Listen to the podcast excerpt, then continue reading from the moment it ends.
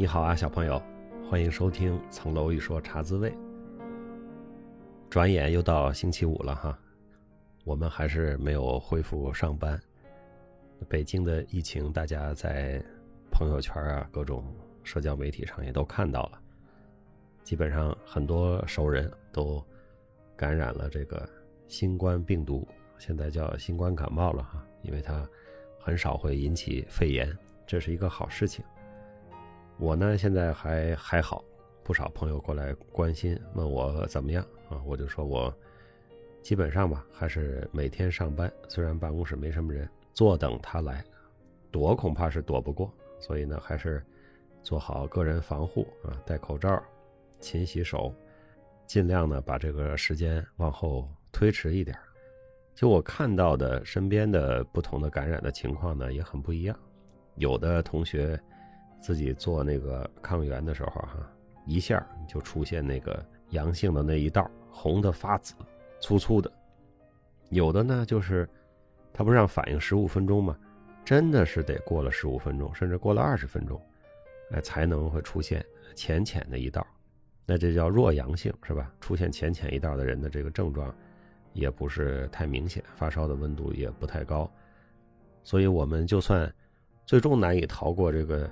狡猾病毒的感染，但是我们在感染的时候也尽量，这所谓叫病毒载量低一点不要一大口病毒吸进去，那就有你受的。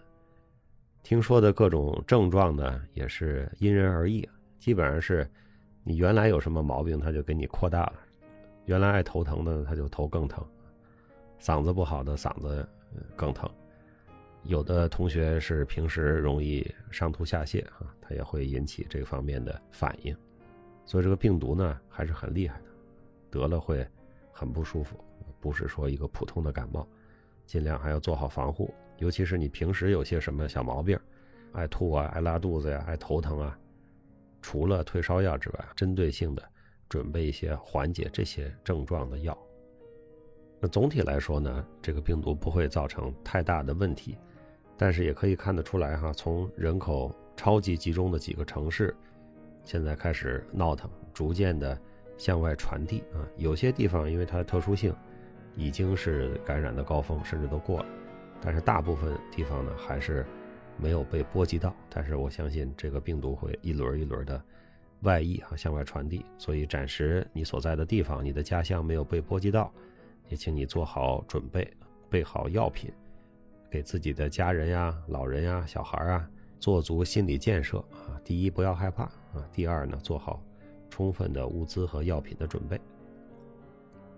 要说回到我们洗米团的电影，开始了一个新的主题，叫“生活未经检视的生活是不值得过的”。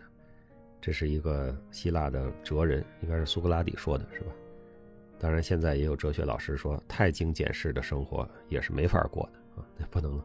检视自己，检视的太细，但是呢，我们不妨在这一个月里啊，检视一下我们的生活，结合我们这几部主题下的电影。第一个电影呢，就是《活着》，《活着》这几年就成了一个非常常见的高频的关键词。昨天还看到了一个著名作家哈公众号上老师写的文章，说这几年找工作啊，或者是这几年办企业，就强调俩字儿：活着。的确是哈，疫情的影响，经济的下行，对于企业呀，对于保持一个工作的岗位不变呀，这种所谓 survive 啊，活着的事儿，就越来越多了。这个电影呢，其实讲的这个活着的主题，比我们眼下遇到的困难啊，那是要复杂的多，也是深刻的多了。首先，电影它是改编自余华老师的名著啊，就叫《活着》。那余华老师也是一个高产的作家啊，到现在都还在不断的有新作品的问世。那毫无疑问，《活着》就是他的最高峰啊。有些编辑的小朋友跟我讲说：“你别看余华老师哈，平时老穿个破夹克哈、破毛衣啊，看着朴实无华，但是其实呢，《活着》这本书已经卖了上千万册啊，甚至是几千万册了。就光靠稿费，那余老师早就……所谓财务自由了哈，但是依然保持着朴素的外在形象。整个出版界、还写作界有这么一句笑话啊，叫余华老师就是靠活着活着，就说有了这么一本书啊，基本上这个财务就不再成问题了，就纯粹靠卖书啊，就活得不错。咱们就还不说它改编成电影啊，或者改编成其他的文学作品可能有的这个收入啊，就像《三体》一样，是吧？《三体》现在改编成了这个动画片在 B 站上正在放啊，那。那刘老师也可以啊，靠《三体》啊，过着不错的生活。也希望他们呢能够继续的不断的在创作啊，这是我们作为读者的这个美好的祝福。这个小说我最早是在英国看的，这个书据说是九十年代初余华老师就写好了，但是因为不能出版啊，辗转到了大概九八年左右啊才出版。我在大学里是没看过的。当时呢，在街上啊，在书店里经常能看到这本书啊，但是这个标题对一个我这样的二十来岁的小年轻人不是特别的有吸引力哈。翻了翻，没有仔细读。后来在英国的时候，我跟你讲过，我在亚非学院图书馆把中国的现当代文学作品啊好好的饱览了一遍，其中就包括这本《活着》。我记得是我在图书馆里看了一会儿，就看进去了。这个开头啊，无比精彩，是吧？一个叫富贵的地主家的傻儿子，恶少，耍钱，最后呢，胡了八嘟不看账本，把自己家完全赔进去了，输给了一个叫龙二的人啊，整个由富到穷，人生逆转。但是这个逆转呢，还不算完，是吧？就跟现在好多这个网上的故事一样，反转加反转，这卦不断的转。这龙二呢，拿了这个富贵的田和地，成了地主，结果呢，解放了啊，镇压地主，镇压反革命，当着乡亲们的面就把龙二枪毙了。富贵这会儿是个贫农啊，因为他在租反租龙二的那个地嘛，所以他是贫农，没他事儿了。他就想啊，当年我要是不把这些东西都输给他，那这个挨枪子儿的脑袋就是我的呀。那书上也说了，从此他决定好好活着哈。就开始了这本书的这个主题，而且这主人公的这两次反转，我就觉得非常的精彩，非常的精彩。而且他写的这个，我现在不用去翻原著，我都记得当时这个富贵在赌场啊被人抬来抬去，就是他去赌钱还都是人要背着他去的，啊，这么一个完全生活不能自理，跟摊子一样似的富家少爷的那个样子，写的非常的形象。当时这个故事的开头就让我非常感兴趣。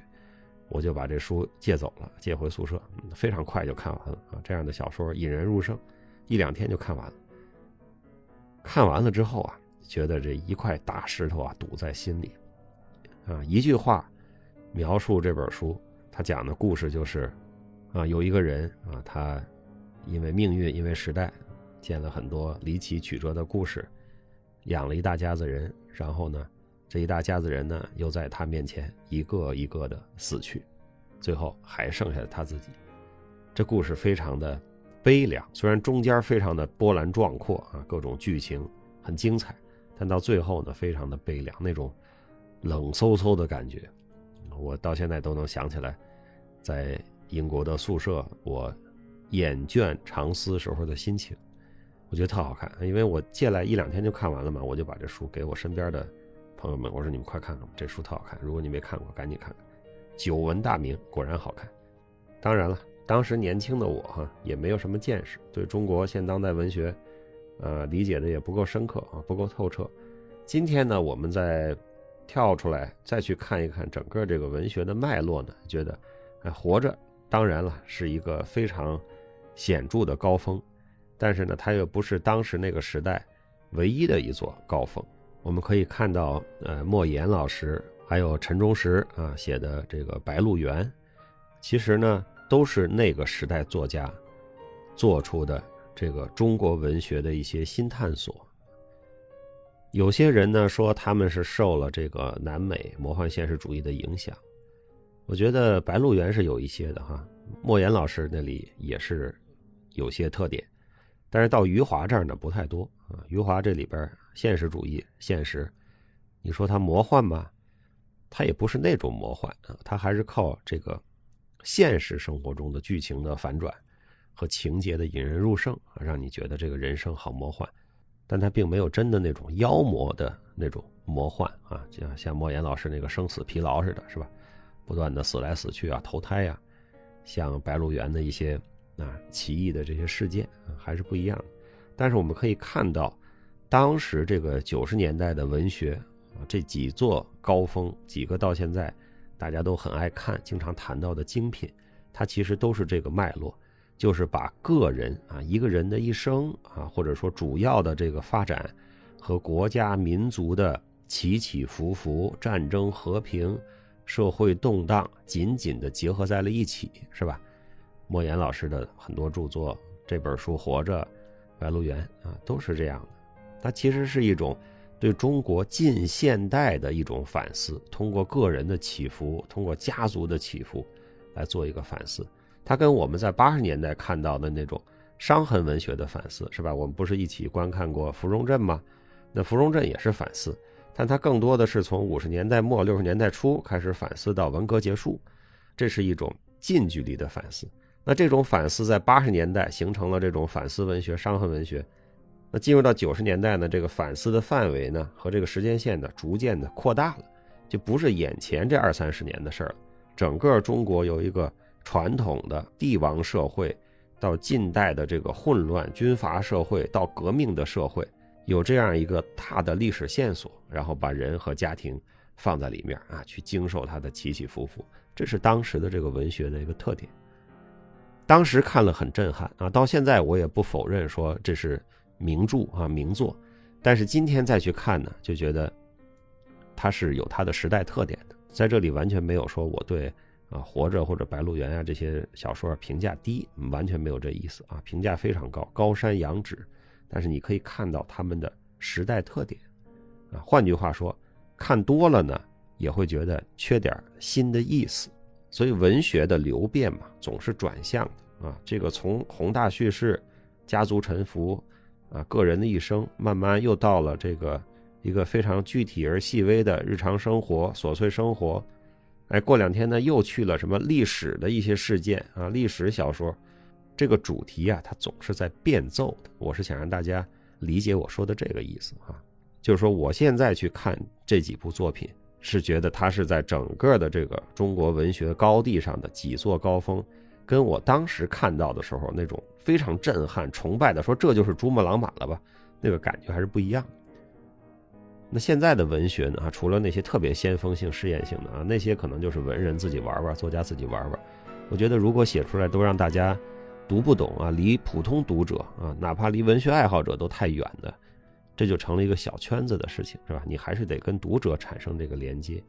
那现在的当代文学呢，可能更讲究一些这个人自己内心的一些探索，对吧？人和自己能否相处，通过一些。日常生活看似不动声色的一些描写，然后来反映人在社会中的位置啊、焦虑啊、自己和自己的和解与不和解呀，这可能是现在这个文学一个更突出的一个样子。现在大家比较爱接受的这些短篇小说呀，呃，诺贝尔文学奖的获得者们呀，可能更多的是向这个路子去进发了，而不是在。在历史的宏大叙述中啊，写人的这个起伏啊，像飘啊，像约翰克里斯朵夫啊，这些大部头的，不是时下文学流行的主流。当然了，我们说这个文学流行和时尚流行是一样的啊，没准过几年或者过几十年，它就又回来了。我们当然是电影季嘛，我们不是在说小说。那回到这个电影，接着说啊，张艺谋的导演。这是我们整个在电影季里第二次遇到张艺谋了，是吧？上一次还是秋菊打官司。当然了，这里边也有巩俐啊，这是张艺谋早年间御用不变的谋女郎。这里边还有葛优，葛优凭借着这个电影，好像是拿了东京的一个影帝啊，很重要。但这个电影大概就是因为还没有通过国内的审查，就去境外参赛了，所以最后在国内就不能播哈。呃，就属于这个抢跑违规的问题，所以在国内一直没有上映过。演的非常好啊，巩俐我们在秋菊里说过绝了，葛优在这里找他来演这个富贵非常好，因为他在那个做少爷的时候，那个不成器的那个德行，和后来捡了一条命、谨小慎微的又非常狡猾狡黠的过自己的下半生，这个感觉啊，葛优都有啊，在他身上都能有，拍的也很美。但是大家如果读小说和这个电影做一个比较的话呀，感觉啊，这个调调啊是有一点变化的。首先呢，这个电影呢弱化了这个每个人都死去的这个结尾，它还是留了一个比较光明的一个结尾。但是这个电影里呢，把很多事情和当时的时代背景、当时的社会运动结合的更紧密了。啊，有些事件、有些人的死，其实在小说里并不是说啊突出的，就是因为红卫兵在捣乱，所以谁谁谁死了。并不是，它只是在那个时间段发生的事情，但是在电影里呢，就会非常紧密的做了一些改编，把它结合起来。其实我倒是更认同小说里的这种处理方法，就是很多时候的确是混乱的年代，是小民活着不容易的年代，但是并不是所有的事件、所有的悲剧和喜剧都和这个时代本身有着直接的关系。如果什么事儿都往上靠啊，都往时代上靠，都往这是一个不幸的年代上靠，这反而失去了这个故事和这个主题的本身的这个力量。我们说有可能啊，主人公生活在一个悲剧的时代，但是不等于主人公遇到的每一件事、每一件不好的事情、惨事都是时代的悲剧，啊，就是生活在悲剧的时代。不等于你遇到的倒霉事儿，你不顺心都是时代的悲剧，有些跟时代没关系。我想我们有了这个认识呢，其实也可以去看我们所处的这个时代的一些问题，时代的问题和个人的问题，有些是相关的，有些跟时代没关系。都怪在时代上啊，或者都怪在社会上，反而会干扰我们自己关于我们自己活着的这个主题。所以，对于电影的改编，我并不是百分之百完全认可。但是，电影呢有一个特别精彩的改编，大家一定要注意，就是这个皮影。皮影贯穿了这个电影，它是这个电影的眼，它也是富贵这个人活着人生的一个信物，一个寄托物。电影就是要这样呈现，因为它是一个视觉的艺术。时不时的把这个东西皮影这个东西拿出来，哎，大家会觉得理解了它背后有这么一条线。这个皮影其实是跟主人公的命运起起伏伏密切相关的。这个线索或者说这个信物的置放，我是非常喜欢。我相信你也注意到，这是一个电影中的亮点。小说的叙述呢，它是由作家以这种第一人称啊，在和富贵。聊天啊，由富贵在给他回忆他的这一生，来这样讲故事的，所以呢，还是有一个隔离的一个感觉。作家他还是在，尤其是开头结尾嘛，会可以插一些自己的话进去啊。当然，我们知道小说中的我不是作者，是吧？这小学语文课都讲过，但是他毕竟多了一个叙述者的角度啊，他不光是富贵自己一个人的在这儿叙述，所以说我们。读作品的时候也要看看啊，他是以谁的嘴说出来的。比如说《红楼梦》，他就是说这都是那个大山上的石头刻着的，石头上刻着。我只是在讲石头上的事情。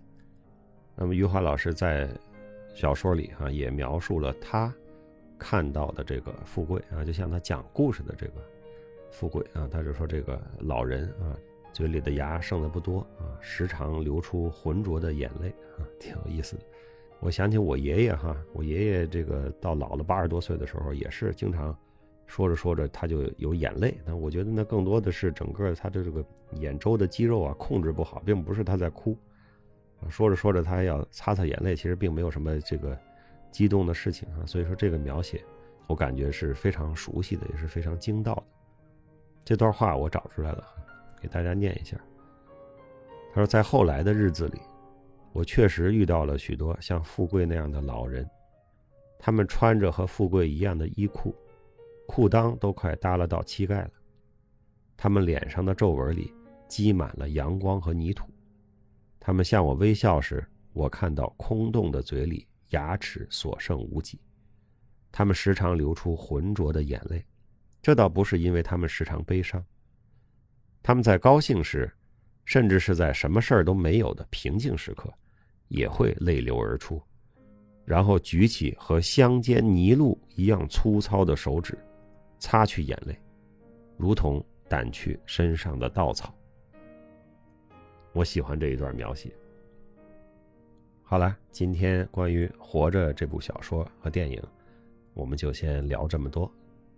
节目的最后呢，我还要提醒你小朋友注意防护啊，戴口罩，勤洗手，少去人多的地方啊，忍过这一段先别着急出去玩如果你能够做好个人防护啊，就请你还要努力找时间读书，努力找时间锻炼。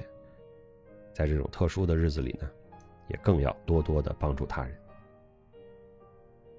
我们在新米团星期日晚上啊，也就是世界杯决赛之前的两个小时直播的时候再见。在下周的茶滋味，再见，小朋友，祝你周末愉快。